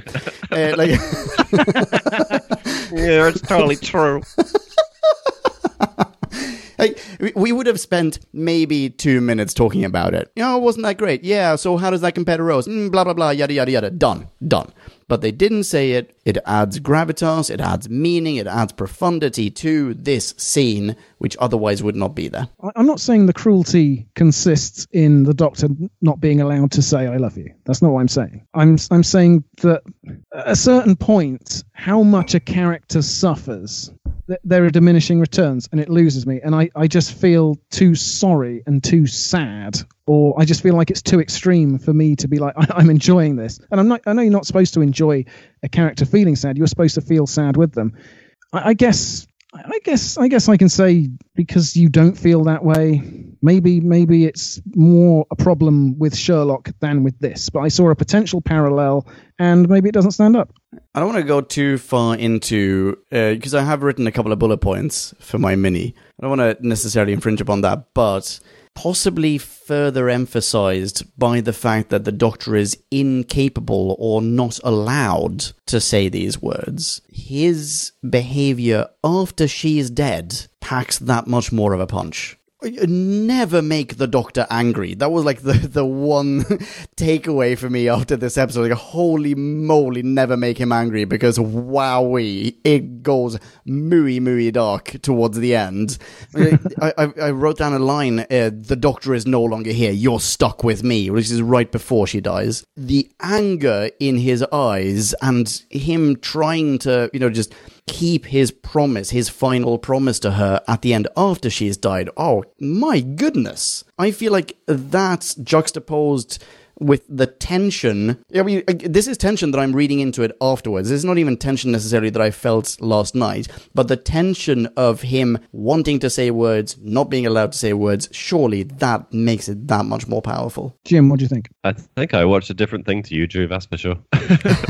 Okay. Uh, um, I mean, I just thought it was just an amazing moment to have a companion in particular, but anyone just being able to muster themselves. And, and this, in my mind, was true self-sacrifice, something that Doctor Who does not do very well, very often. But Clara just stands there and tells the doctor what he needs to hear and confronting her imminent death. And it's possibly the best send off we've ever had for a companion. Like, I know it's not the actual send off, but you know, when you're watching this the first time round, thinking she's basically about to die at the hands of some weird celestial raven thing. Um, Yeah. Why is it a raven? Why is this street like something out of Harry Potter? Like they're all space aliens with massive don't care. I love technology. Why is this raven not like? Why is it not just the weird cloud thingy that it is otherwise? It's just oh, it's so I'm some some bits of this are just so fucking dumb. I'm sorry. sorry, I interrupted you. Bloody raven. Yeah, I I don't care. It is bonkers, but I love it. Um, but yeah, like she because she knows him that well. She knows him like a lifelong friend can know him. And yes, yeah, like a companion, like a romantic companion could know him that way as well. But the only person who has ever done that is River. And like she's basically ta- kind of taken over from River in this scene, I think, and exposing like things about the Doctor that we don't always remember. I think we've been told all these things that he doesn't cope very well when he's alone. He's going to get angry because his companion has died and he couldn't save save her. We know he's been a war doctor and she doesn't want him to be that again. You know, all these all these things kind of like gel together and, and bring ideas that have been there throughout the history of Who, even going back to classic. I think. There are line parallels to that War Doctor regeneration, by the way. Uh, Oh, really? She says, "Heal thyself." To the doctor, Ah. he's like, "Yeah, but what Oh, about good. me?" And she goes, "Yeah, heal thyself," uh, which is what McGann says. He's a, a physician, heal thyself before he drinks the potion that turns him into the War Doctor. Oh, brilliant. He's- he says, I mean, these are all things that are amounting to the quite frankly staggeringly generous rating I've given this episode. But like, it's almost as though Capaldi in this scene. I'm really sorry if I'm interrupting now, and I, I'm basically co-opting this point. But like, there there is a point in this scene where the Doctor risks going down exactly the same route that Paul McGann went down. Yeah, I, I definitely took that from this as well. There's, yeah, I don't think they're trying to hide the fact that no, that's true. No, no. obvious. Yeah, yeah. I, I guess if you watch this and you kind of forget that Clara had the whole time stream thing, which they're not making a big point of, it might sound a bit of fan servicey, but to me, it was this is the bit that the piece of the puzzle of Clara that we don't see often enough. That she does know the Doctor better than anyone ever has. Arguably, River is the exception, but Yeah. and yeah, I I totally you know, just lapped all that up. And mm-hmm. you're right, I think Leon that the then the closing scene, like Clara's basically pleaded with him and then ordered him to basically not turn his anger on the rest of the universe, Yeah. and you can just see him just fighting with that, just like. I want to just rip the world apart. He's put a you- you Clara shaped lid on a boiling pot. He's just like, no, I'm going to cover this. So, oh, God, oh, wow. It's such a good. Oh, he's so good. Yeah, don't get Oh. me wrong. I, there, I dislike more of this episode than you. But when Capaldi says, "You will find the universe is a very small place," when I'm cross with you, I am thrilling. My heart's going at 200 to the minute at that oh. point. Okie dokie, boom shakalak. We've got, what, like three bullet points max left each? Yep. Drew, I feel like you want to start. You should start. We haven't talked about the moment where Clara actually dies. Yes. The three or four or five moments. It's just you see the raven enter her and she starts to scream, and then a shot from above, and then a shot from further away, and then a full wide shot. We get a repeat, like a, a triple, quadruple repeat of her screaming, Yes. muted. I mean, come on. Yeah, maybe that's a bit much. Yeah, it was a, it was a little bit weak, but I liked the fact that she screamed in silence and you just saw everyone's reaction to the scream. I thought that was quite impactful. Well, you saw Rump sort of look weirdly around as the camera is moving, but it, it doesn't look like it's emotionally resonating with him. Well, I think he's probably just hearing terror, and I think possibly surprise as well because no one else knows that Rigsy gave it away. So hearing a woman scream, I guess that that that's just a distraction, though. Putting that together when you should just be feeling, you know, the peak of emotion at that point. I, I won't say more than the way this was filmed and repeated just took me right out of the moment. The muting was fine, and I get what you're saying. That just allows your brain to fill it in, but to keep having to start filling it in again as it starts again and again, I- don't care how good the preceding few minutes was. That has to detract, doesn't it? Yeah, maybe that could have been handled more elegantly, but I understand why they want to spend tons of time on it. It's an important moment in Doctor Who, it's an important moment in the Doctor's life. Yeah, maybe runtime was about 45 seconds low. they had to pad it out. No, it wasn't. This was a 47 minute episode. They ran long specifically so they could include that. Okay, so then it's just cheese, but uh, fine. That's that's it. It's cheesy. Fine. That and her lying on the uh, cobblestones like as if she's just asleep and it's ever so peaceful. It's pure cheese. Netflix, by the way, has this really cool new feature and it's appeared on other uh, video streaming channels where you can speed up the playback from 1 to 1.5 speed and that is almost quick enough to get through this scene without me vomiting. But Oh wow! Oh, Not quite. We're Like- ta- taking this episode to task. All right, gotcha. Okay. I, I, I just I just don't see how how it ever could add. It's so over the top, and I get it. I get they want to be as epic as possible, but I, I it almost makes me lose respect for Jenna Coleman that she didn't come into the editing suite and say, guys, that's a bit much. Unless Steven Moffat was like, no, Jennifer, we know best. Jenna, um, we know best. Uh, uh, trust us, it'll be fine. I feel like she should have said, no, really, I'm vomiting here. This doesn't make me look good. I don't know. It's it's a companion exit. Perhaps at this point she doesn't realize that she will be resurrected to ride around space and time in a shit diner. So she wants to really. I mean, I'm assuming everyone wants to milk this scene for everything that it's worth, and hence you get cheese. Ironically, Yeah, because it curdles. It curdles in your mouth. yeah. It's not that bad. I, I'm it's with just you, a li- little bit drawn out. They they did way too many cuts. But I'm with you. I'm with you. Okay. Who else has a bullet point? I have a bullet point to throw it straight back to you, Drew. Oh, lovely. Let's hear um, it. We have a countdown throughout this, well, pretty much the entire episode. so, how did you feel about that? Well, I feel like there was a rather large unspoken jump between 532 and 76. They were walking those streets for eight hours Yeah. more. And floating above London, Yeah. going oh, to Oh, yes. a Yeah, map taken- room, and there's tons of stuff. You can account for it. It was just a slightly large jump to not be commented upon. It's fine. I'm, I'm not actually that bothered by it because it there is novelty to this countdown. Yeah, that was a pretty unique one. I, I, It hmm. is. I- And I liked it. And at the end of this countdown, a death is guaranteed. So, well, it- if the if the death couldn't be cheated, I would have utter respect for the countdown because you can't fuck around with a countdown where someone dies at the end. But we'll come back to that two episodes from now. Uh, a, a good spot, Jim. I had not picked up on that.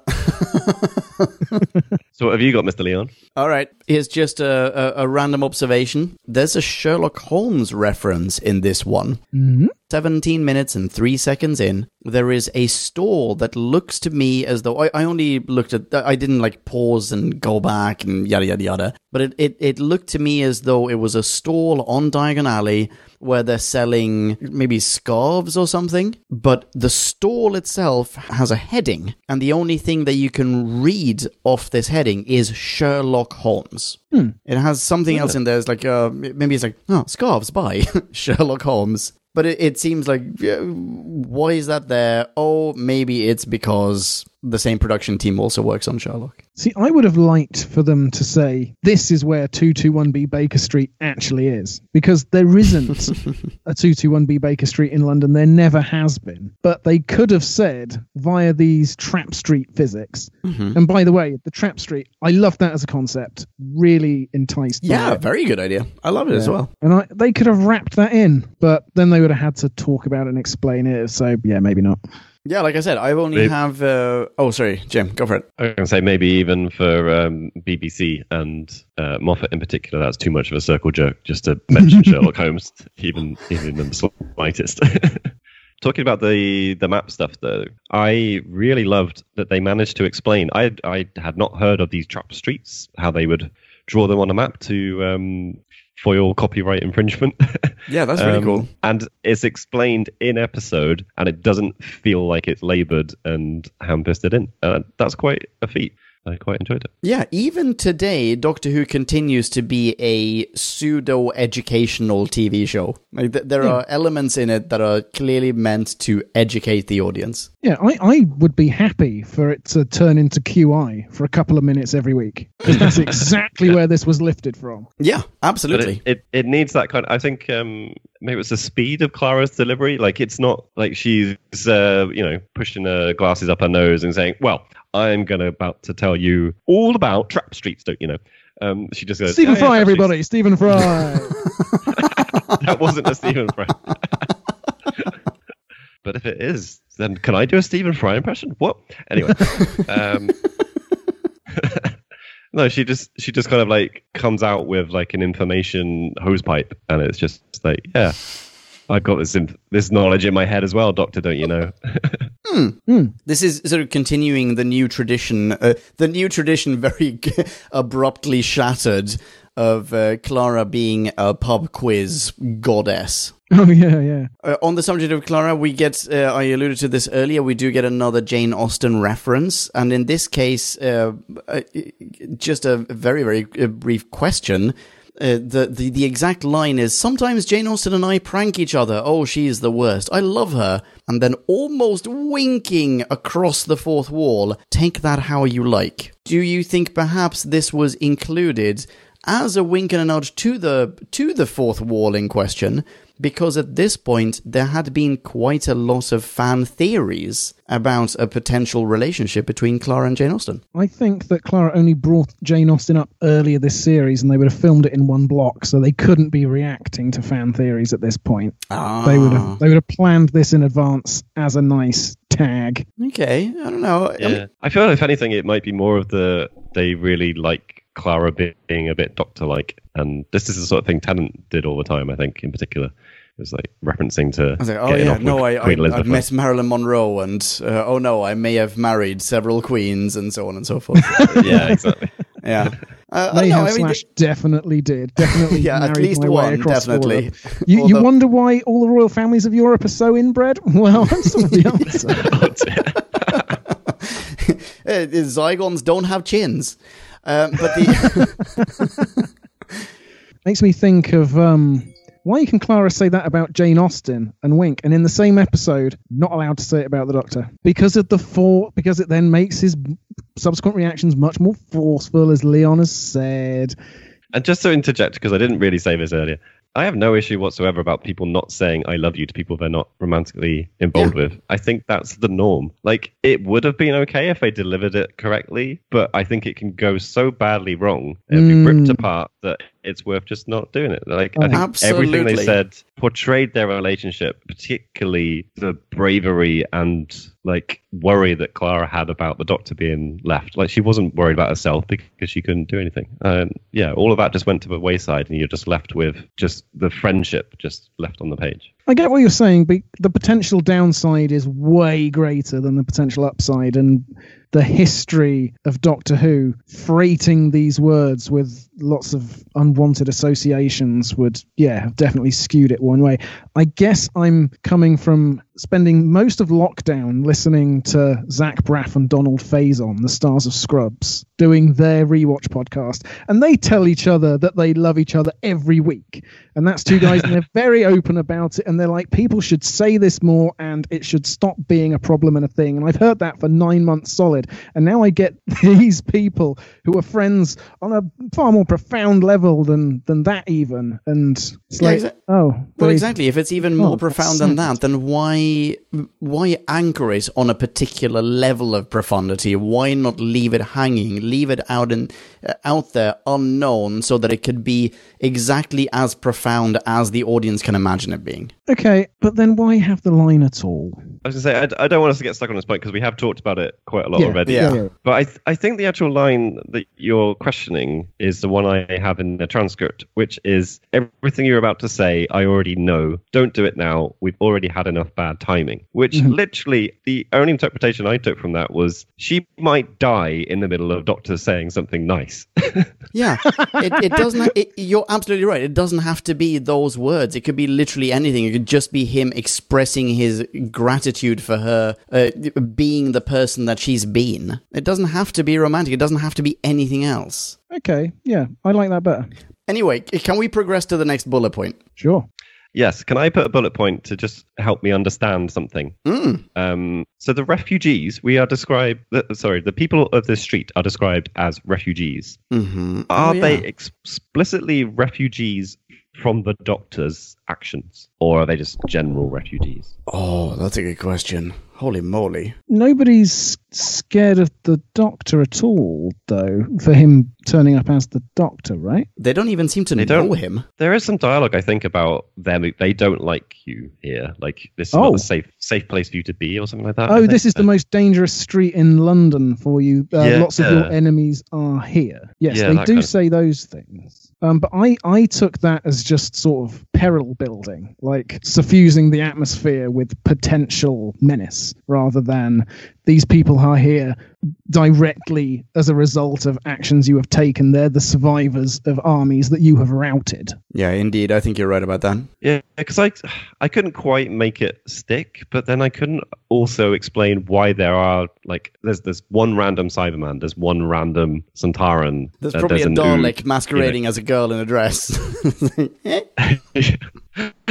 but they're you know they're all on Earth. They're in they're on the street in, in on Earth. And did they get brought there, or did Oh, I see They what you're all just- like was were they all part of failed invasions? You know, and they were the ones that were left behind. Are they kind of men in blacked onto this street? Are they alien, like, you know, refugees from their respective planets? Yeah, I don't, I don't know because that it doesn't make sense for, for a Cyberman to have like left a battlefield on a different planet and come to a, a refugee spot on Earth. Yeah, and everyone in the street, I mean, the guy with the glasses especially, really anti human. They are perpetually fearing being discovered by humans walking in. So why come to Earth at all? Especially if they weren't there to begin with. Why, do, why do they even have a route into Diagon Alley? Why not wall that up? Like, is, is it because once a day someone from Diagon Alley puts on a, a, you know, a human mask and goes to Tesco and picks up a pint of milk? Do they ever need to leave this street? Couldn't they just, like, why is it accessible is my question. Wouldn't it be easier to just put it in a back room somewhere? No one knows that it's there. Make it subterranean. Yeah, just just disguise it as a, a London uh, gentleman's club or something. Exactly, yeah. Or put it in, you know, one of the discarded uh, underground stations or something like that. That's that's why. Can I just interrupt and say that's Yeah. why I loved the uh, concept of this trap street so much because I am exactly that fucking abandoned London Underground station trivia fact nerd. Like, and and uh, you know, Neverwhere as well. That Yes, whole yes. thing. Really loved how this tied in with that. And I, Yeah, that's true. I I, agree. I like that whole setup. oh, I need They, to. they shouldn't be heading out to Tesco. They should be heading out to Boots so that they can get some some freaking ibuprofen, so this guy doesn't have to die for stealing painkillers. oh, that's so true. But, like, there's no guarantee ibuprofen works on every alien species. That's very true. Other Maybe it's just painkillers like- are available. Once a year, they can cobble together enough of a face mask to send one person to Boots. So if you steal one ibuprofen, yep, that's a death sentence for you, buddy. Surely someone could just slip a lurkworm behind their ear. It'll disguise itself as a as a pencil. Do you could coax one into sit underneath an umbrella and you're just walking around with the umbrella and it's just like lighting you up? And the lurkworm's going, I can't hold on to this much longer. We're nearly there. my, my teeth are aching. Okay. No. okay, I think there was more questions than answers there, but anyway, yeah, weird setup here. Totally, totally on board. But no, it does make sense that there would be alien medical supplies that they didn't have access to on Earth, and they would need rationing, I guess. So Yeah. Yeah. Okay, I'm gonna warp speed into the next bullet point because it's another super. I, I only have super duper short bullet points left here. Um, The chap who dies as a result of the demonstration of what a uh, uh, the quantum shade does. That chap is Rob Robin Soans. I hope I'm pronouncing that correctly. He played the part of Chronolock guy. He he has also appeared in Classic Who, and in fact will appear in the next Classic Who that we will be reviewing, namely Keeper of the Traken. Oh, sorry, the Keeper of Traken. He plays Yeah. Luvic. oh, spoilers. Yeah. wow, so let's keep an eye out for him. another, another one of those weird coincidences you only get on Who Back When. Haha. It's so true. A final point to pick up on Jim was saying about Clara's self-sacrifice earlier. I mean, she herself says it wasn't a sacrifice; it was strategy. So I don't hmm. think it quite fits into that. I think it's more about facing death bravely. And back in the girl who died, the doctor said to Clara that a good death is the best anyone can hope for, unless you're immortal. Wink. So Especially I- I if you're think- a Klingon. yeah, yeah. So I, I think I think this comes under the uh, category of good death, rather Yeah. than self-sacrifice. Yeah, true. That's But that's it probably me. fair. Oh, All right. So, what should we do now? Do you think we should uh, go and rate this? Let's do that. Whoop, whoop. And now it is time to rate this. Did we laugh or hate this? Bing bong, bing bong, hey la la la la la. la. Ratings. Right, yeah, we've got to that point again where we sit down and rate this thing. Drew and Leon put their fingers on their noses whilst I was not paying the slightest bit of attention. So I'm going Dilettante. first. well, I am slightly more down to earth than I was after watching this, to quote Leon in The Raven. previous recordings. sorry, sorry, sorry, sorry, sorry. I started at a five after watching this this episode. Oh my goodness. Wow. That's worse than me. I think even even when we started recording, I'd already you know, lost that feeling a little bit. But Right. Oh, by the way, sorry uh, to interrupt. Is was Marie in agreement with you? yeah, she loved it as well. Mm. Of course she did. Oh my goodness, of course she did.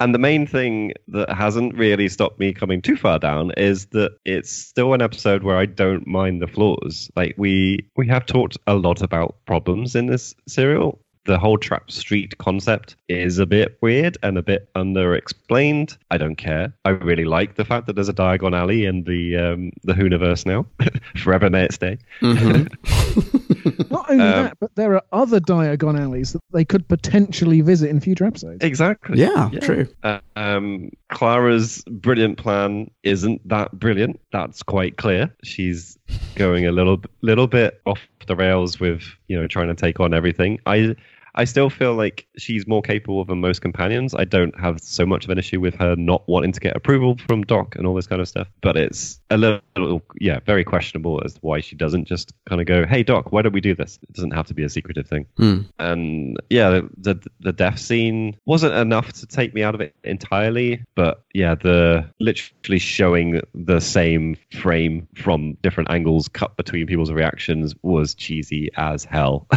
Did they show Capaldi's reaction, by the way? there might have been a group shot. I don't know if it was focused particularly on him. Mm. Sorry, sure. I keep. This, I'm not going to interrupt you anymore. Carry on. Uh, but none of those really, I think, annoyed me enough to knock off more than the odd point one here and there. So things that things that I did really like. Then we've got a couple of good good lines that I wanted to draw attention to in particular. I think we may have brushed up against them or said them exactly. I don't know. But the the scene with the baby, you know, Doc comes in. Uh, Did you make this human? Oh yes. you know, it's it's a reminder that um, Capaldi can do that comedy and you know kind of whimsical stuff. And they when they're doing or attempting to do the good cop bad cop, and Clara says, "Doctor, we've discussed this. Your face Yeah, yeah, I brilliant. wrote that down as well. I good love it. is so good. Like for what is it, you know, in the combination a very dramatic and emotional, you know, um, episode, the humor actually is quite good as well, which is is no mean feat to get all of that in one. And yeah, talking about that ending, love, love, loved it all. Like you can p- pick little bits in it, and maybe if you're not me, you read it slightly differently and you don't enjoy it as much, but. I totally loved that Clara gets to show what a good friend and what knowledge and understanding she has of the Doctor and the moment of her death. How brave she gets to be. How she references her one true love, Danny Pink, and how brave he was. Like this, I think there was a lot of things that they made a point to reference that could have could have felt cheesy, could have felt fan service, but they were all just on the nose as to what Clara would have thought in that moment after composing herself, and she delivers it, it really well as well. And it leads up to you know Doc's reaction, like originally is just like absolute vengeance. He wants to just save Clara however however way possible, and it's Clara that has to kind of like bring it back down to earth. It's like no, you you you can't go nuts. You're not going to rain terror on everything. You're going to see a crying child, and you're just going to stop in your tracks and you know turn face and save everyone. Mm. But then ultimately, you still get that kind of peek under the hood of the anger that the Doctor is capable of, particularly Capaldi when she's actually gone, and just the sheer le- level of fear you can imagine me feeling at that moment. It's just you know how small the universe is when I, I'm angry. Is like mm-hmm. holy fuck, yes that. That is very understood on part, I, I. Yes, I'm gonna not really um, stalk you anymore, Doctor. Okay. um, and Mm, yeah, we've we've. I think there are there are sort of like things that kind of brush around at the edges that maybe I will forget again because I I kind of like when I came in came into rewatching this, I just remembered that alleyway and I thought everything just took place in that alleyway. I didn't even remember Rigsy was in it. He's very good. I hope I don't forget that he's in it again. But it's all just there are things there to kind of make the story gel together and and progress in a, a nice paced fashion. And it kept me very very entertained. And I've got a number written down which really isn't that far from a five, and I'm just going to go with it. Fuck it, four point seven. wow. so pleased. Okay, I'm going to talk about how some people will hate the floaty spirit device on which this episode hinges. But I've got no time for anyone who says categorically X, something like this, is not Doctor Who. I may have said it in the past, but if so, I recant. This is a series with over 850 episodes. It has veered from granite hard sci fi to fear her, and it's covered every inch of the spectrum in between. I like the experiments, I like the deviations because I want to see something new. I have no trouble with this if it's done well. Mm-hmm. When you go out on a limb like this, it's not enough to say anything goes. Some concession has to be made to logic and continuity. That said, we can all outcompete each other, and perhaps I've been trying to do that a bit this episode to see who's the greatest pedant with the least forgiving legalistic mind. And we can pick holes in almost any altered physics or diverted chronology. But it takes a real suspension of disbelief, I think, of criticality in general to allow Clara to be bumped off in this manner and not have a problem with it. It's because a spirit said so and it's in the rules and me was cut out of the contract and the death can be cheated in one way but not cheated in this other way. That's rubbish. To bump someone as significant as Clara off, you want something that is as close to incontestable as possible that the audience cannot resist. And I don't think we got that. And then Clara's death scene is so overdone that I'm afraid for me it really does cast an unbearable pall over the rest of what had been up until but a few minutes earlier a fine episode. And that pull, that unwanted tug down into negativity, then reminds me that for the first half series, Clara was this weird mystery impossible girl. For the second series, she did almost nothing but lie to people constantly. And in this series, she's been given a reckless characteristic, which combined with her control freakery has led me to this. Clara, you can look back on Clara as a collection of flaws that are just, which flaw is it going to be this week? She did so much more than that, but she definitely had that to her. And I bring it up because the acme of adulation this episode reaches, the three shots, the Christ pose, all of that, it doesn't tally for me with who we've had to this point. And that that is sad. I would like it to work, but for me it doesn't. It doesn't thrill me to give this a much lower rating than Jim. Um, let me talk about some good points. The thought of peering hard at an uncanniness in the wall and finding a whole lost London street behind it is so wonderfully romantic for me that I, I do like this episode to a degree. But the prize isn't the architecture, it's who's to be found within it. And in this trap street, we get glimpses of a dozen different species, but nothing really individual to any of them. Anahson is defined entirely by her powers. Even Mayor Me is a weird Manichaean shadow of herself, much less interesting than Ashildr in her first episode, and, well, much less interesting, shall we say, than the girl who died or the woman who lived. And mm-hmm. she's either wielding absolute power or proving utterly helpless. And I feel like itemizing her inconsistencies could be the subject of a whole other review. I was going to talk about good things. Jenna Coleman, she does very well, even when the scene is caked with camembert. She delivers. She really does. And that, in the end, the death is cheated and cheapens everything we've just seen. That's still great because there is value to this, despite all of that. And that comes from her in part. But the saving grace of this episode is Peter Dougan Capaldi. Not the 12th Doctor, the actor. He makes the previously irritating cue cards poignant. He gives us volcanic ruptures worthy of Vesuvius, which first frowned him this face. He throws looks at Clara in her departure scene, which I've never ever seen on another actor's face, which are alien to my eyes, but which I recognize as having felt on my own in times of intense grief. He is an amazing actor. Where is this this man's BAFTA. I went looking to see if he'd won any awards. Has he not got one? Doctor. In 2016, he was nominated as the Doctor for a Scottish BAFTA, which I didn't even know was a thing, and he didn't even win that. What? It's What? outrageous. This he's won is BAFTAs. highway robbery. I know he's won BAFTAs as Malcolm Tucker, and he made a short film in the '90s, which he also won. I think he may have even won an Oscar for that. Um, but he didn't win anything for the Twelfth Doctor. It is appalling. He's so good, and he's got so much in reserve. And I mean, if I was Moffat and had his sadistic streak, I'd be like, Peter, give me more, because he can. He can keep giving you more. It's it's amazing. So let me wrap this up. Clara's death scene is is the big minus. The Doctor intimates in it that he's not more special than her. Shouldn't happen. I get that she's, you know, the most important companion perhaps in the history of the show, but it still shouldn't happen. And for everything I've criticised, that shaves off 1.5 for me. So an episode with a great setup, a potential 3.8 becomes a 2.3. Whoa. Oh, all right. that is a fantastic mini. Well, it's not a mini. It's it's a catalogue. I'm sorry it went on quite so. long. It's it's it's a very good maxi. I don't necessarily agree with you numerically, but yes, very good points. Okay, you guys have already checked all the boxes, really. Um, Mostly Jim. I'll start start off by saying, oh, what a companion exit. Uh, like we said before, in the classic channel, we, we just reviewed Warrior's Gate, and that also featured the, the departure of a very beloved companion, Romana. Romana 2 specifically. But holy moly, you guys, this one took my breath away. I was I was mostly angry after Warrior's Gate, but I was in literal, literal tears at the end of this one. It starts off a little meh, then turns absolutely brilliant, then goes very kitsch very quickly for me. But then, you know what?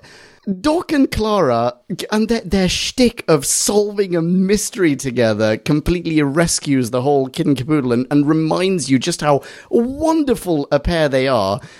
Before this episode cruelly whisks her away from you and kicks your heart right in the balls, when this one ended, I desperate. Oh, I, I cannot. I don't even know how to quantify this. I desperately wanted Capaldi to forget about his promise to Clara, and I really, really wish that he would just go on a rampage. Both because Ashildr deserves every ounce of shit and wrath and terror he has to throw her way, but also because, oh my goodness, Capaldi.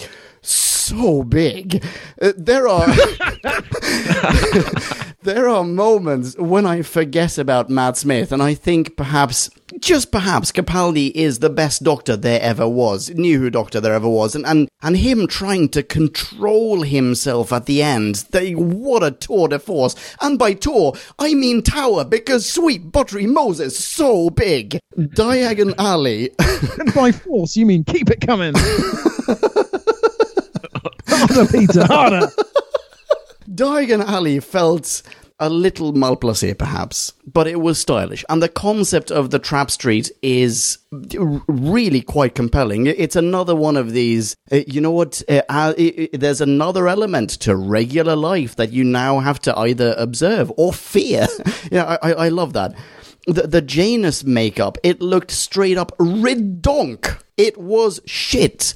I could make that mask with my ass, but I like the idea. And Shuri from Black Panther is so good. There are lots of twists and turns, including a couple of genuinely daft ones, but I will forgive this episode that. But, oh, oh, okay. all right. Uh. Rig- you know what? Rigsy is written to be a little too pointless for my taste, but hey ho, you know, he, he does a good job. You go, I don't know the name of the actor. Good guy. Fantastic. Great. Whoop whoop. Uh, You know what? If I hadn't just listened to your mini, Drew, I would say I defy anyone to disagree with me on this one. for Capaldi, for Clara, and for going out in style.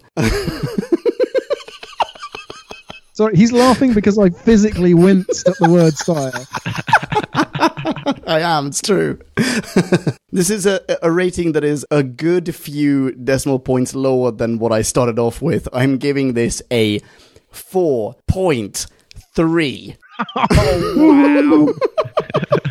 I am really banking on podcast land here to back me up. yeah, I, I guess we better go see what Podcast Land has to say. Which side do they fight for? It's the moment of truth. Listener minis. Now let's hear from Podcast Land. Max 250, or it would get out of hand. well, well, well, well, we have got a rough old handful. Possibly if you've lost a finger. I haven't actually counted how many we've got. We've got some listener minis. Well, well, well, well. It's four listener mini. And first up, we've got an Alfie, and he's awesome. Whoop whoop. Hello, awesome Alfie. Awesome, Alfie. Awesome Alfie says, Ah, Face the Raven. It was not great, but it was kind of enjoyable. I don't like to see that girl from The Woman Who Lived because she is annoying. However, it was nice to see an Ood with what could possibly be Cyber Brigadier. Do you think it is? Oh my god! Wait, what? Why? Wait, why would it be cyber? Why is it? Why do you think so, No. awesome Alfie? No, it can't be. Because he's It like the only he can't just sit survivor at No. the end of series eight. Everyone else has flown into the sun. At Does Danny he not Pink's also explode? Oh my! Yeah, awesome Alfie, you are you are exploding my heart right now. wow. Now there's a retro rewrite of the week. it was kind of sad to see Clara die, but she still takes the long way around, which will make sense by the end of the season. Ooh. And Awesome Alfie gives it a three. From the Raven looking, sorry, couldn't think of anything good, Awesome Alfie. Good enough. Awesome stuff. Thank you very much, awesome Alfie. Thank you, Alfie. nice one, Alfie. Mm. Next up, we've got Ed Such. Such a nice guy. Oh, isn't he just? Hello, Ed. Ed Stars. Hey, who back when? Long time no review. Well, indeed. Nice to see you again. I really like this one, he says. I liked Rigsy in Flatline, and having him back feels quite organic, and me slash Ashildr is much better here than she is in The Woman Who Lived. I really like the idea of the trap street sheltering alien fugitives and love the moments where the aliens briefly show their faces. It's a wonderful reminder of the wider universe of Doctor Who. My main praise has to go to one scene, though, says Ed, and that is the scene with the Doctor, Clara, Rigsy, and Ashildr, where the Doctor and Ashildr discover that Clara now has the chronolock rather than Rigsy. Everybody is on their A game here, but especially Capaldi, as he processes the fact that there's nothing they can do to stop Clara's death. This leads to one of the few moments I've ever been afraid of the Doctor. Doctor is no longer here. You are stuck with me. And Ed Such summarizes by saying, We were so lucky to have Capaldi play the Doctor. 1000% Ed Such. My goodness. Can't summarize it better than that. But Ed also gives it a rating of 4.5 Ravens of Death out of 5. Neatly 4.5. dissecting Leon and Jim. Mm-mm. Oh, Mm. oh, fantastic stuff. Holy moly. Ed also hopes we're all well and keeping safe because, as we've said, he is such a nice guy. Right back at you, Ed. Can people follow Ed on Twitter or, you know, read his uh, his thoughts online? Why, it's so nice of you to ask, because of course they can. They can find Ed at Ed Such. And they should definitely also check out. His DW Impos blog. That's right, the Impossible blog. Awesome stuff. Please do tell him hi from Thank us. you. Thank you, Ed. Thank you very much, Ed. Mm-mm. Excellent ratings. Next. Next up. Ooh. Will he agree with Drew, won't he? It's Michael. Ridgway. Ridgway. Ridgway. Hello, Michael. Michael starts with a long list of likes. Oh, really? Yeah, first like a sneaky hidden street and alien refugee camp full of potential, which misfires spectacularly. This does not sound like a like to me, Michael. I like it. In fact, end of list of likes. Yeah. it segues nicely into the list of. Oh, Leon, you did a misdirection field on me. First up being, I get that an Ood, a persecuted race, might be a refugee, but what the blazes is a Cyberman and Sontaran doing there? Do you think Cybermen fear a merciful death? Um, no. They don't have friggin' emotions. I hate to go all Daily Mail, but on what grounds would a Cyberman and Sontaran ever be granted a sight? oh my goodness. Michael's next is interesting that the street has an extra layer of security, making everyone look human. But why doesn't it work properly? Why doesn't it even remotely work on the two headed aliens? yeah, very good point. All right, next. The Dickensian street and alien street hawkers look really cheap. Maybe they blew the budget on having the awesome Maisie Williams, which would be great if. That character wasn't so irritating. Who's Ashildr? For God's sake. Next beef. Why didn't Ashildr just use her heavies to stick the teleporter on the doctor? Why the dumb plan faking someone's death? Oh, that is such a good point. this could have been a maybe 12 minute episode. Oh yeah, because he's rooted to the floor. Yes. He can't possibly escape. exactly. Oh, that is such a good point. Oh man. All right, next. Beef.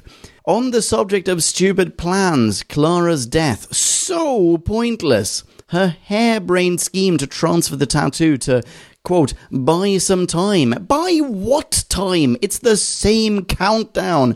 Clara sacrificing herself for the doctor would have fit nicely with the impossible girl thingy. But Rigsy? Really? Who?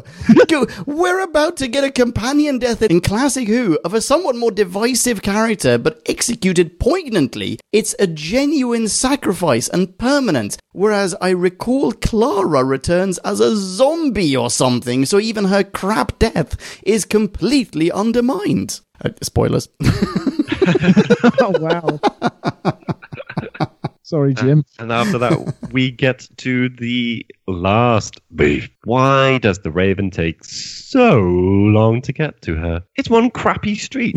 Is it doing a few laps first? For a far more convincing Raven performance, seek out the stuffed Raven in Seventh Doctor story Ghost Light. That is true. I made a note that the Raven takes off a full seven minutes early. And every time when Doc and Clara are delivering this great dialogue back and forth, every time there is a slight pause, you hear, ah!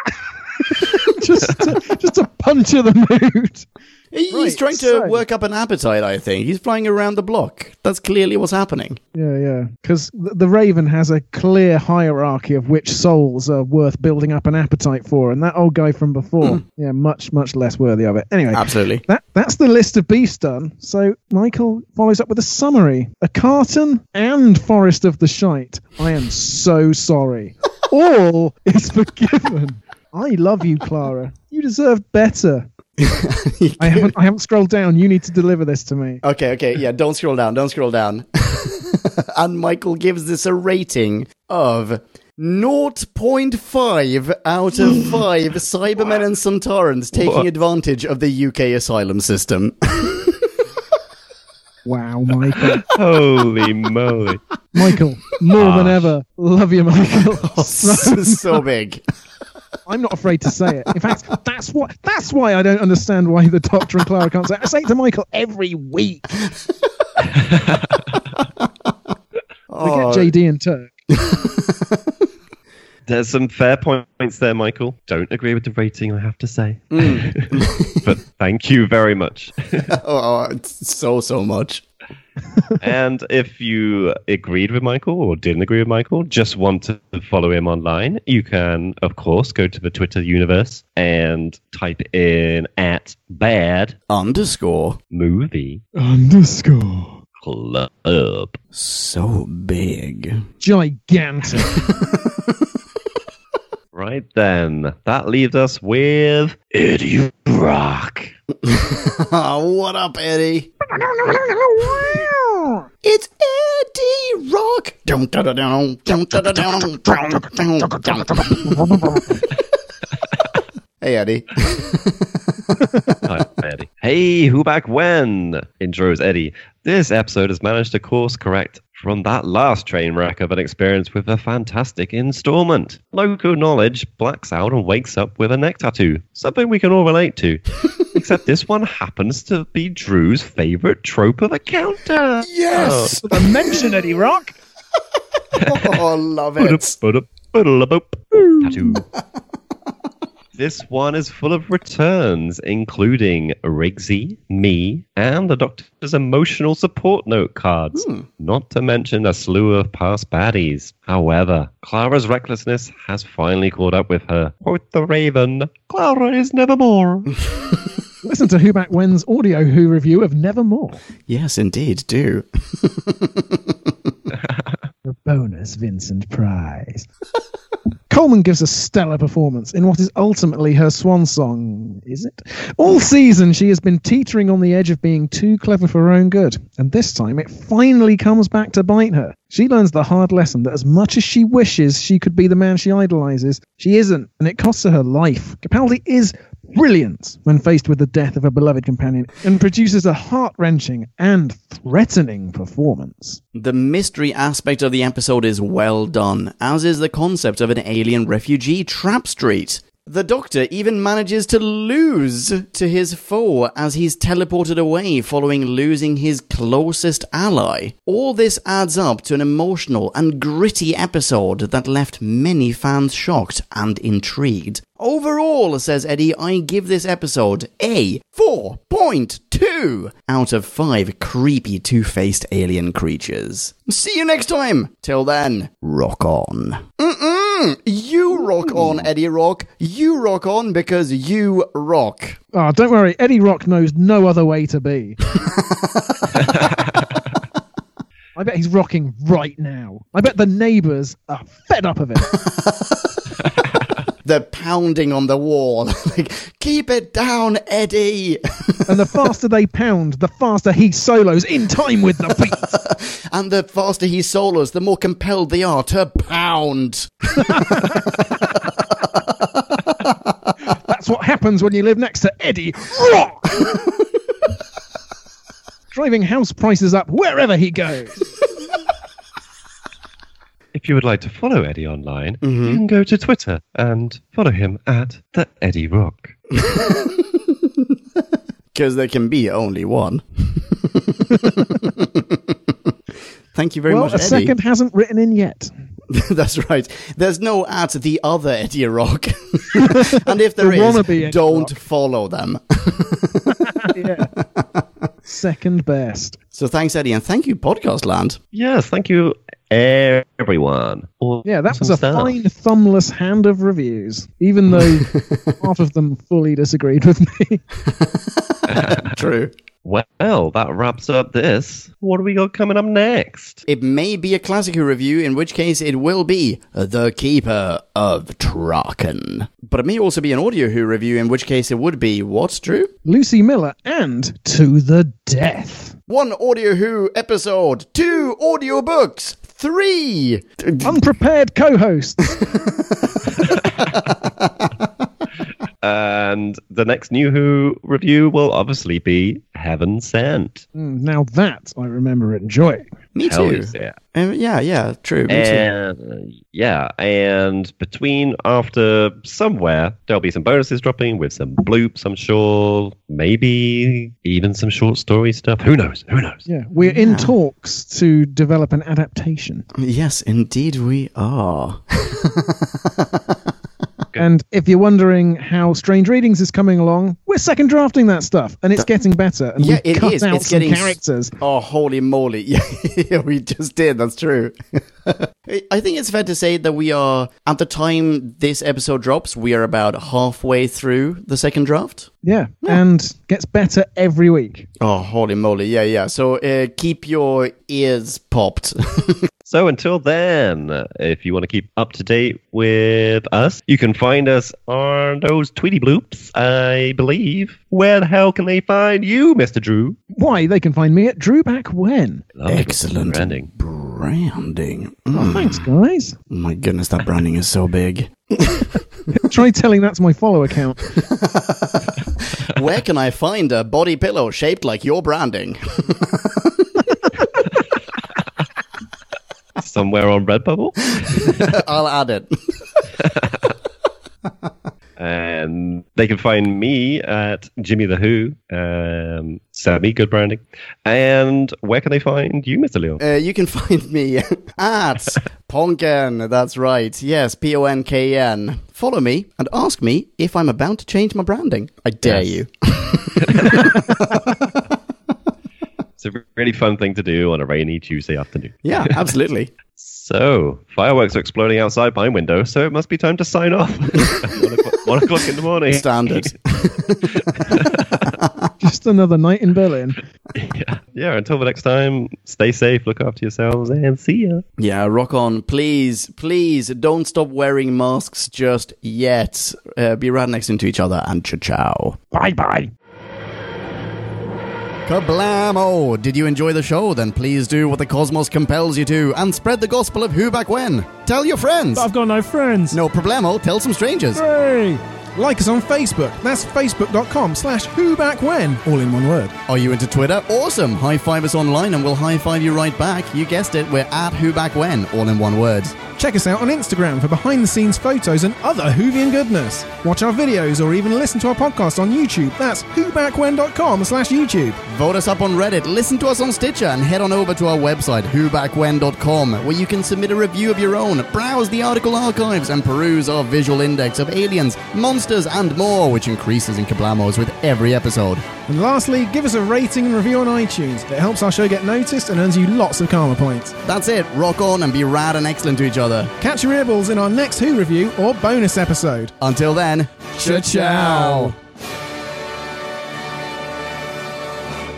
Who back when?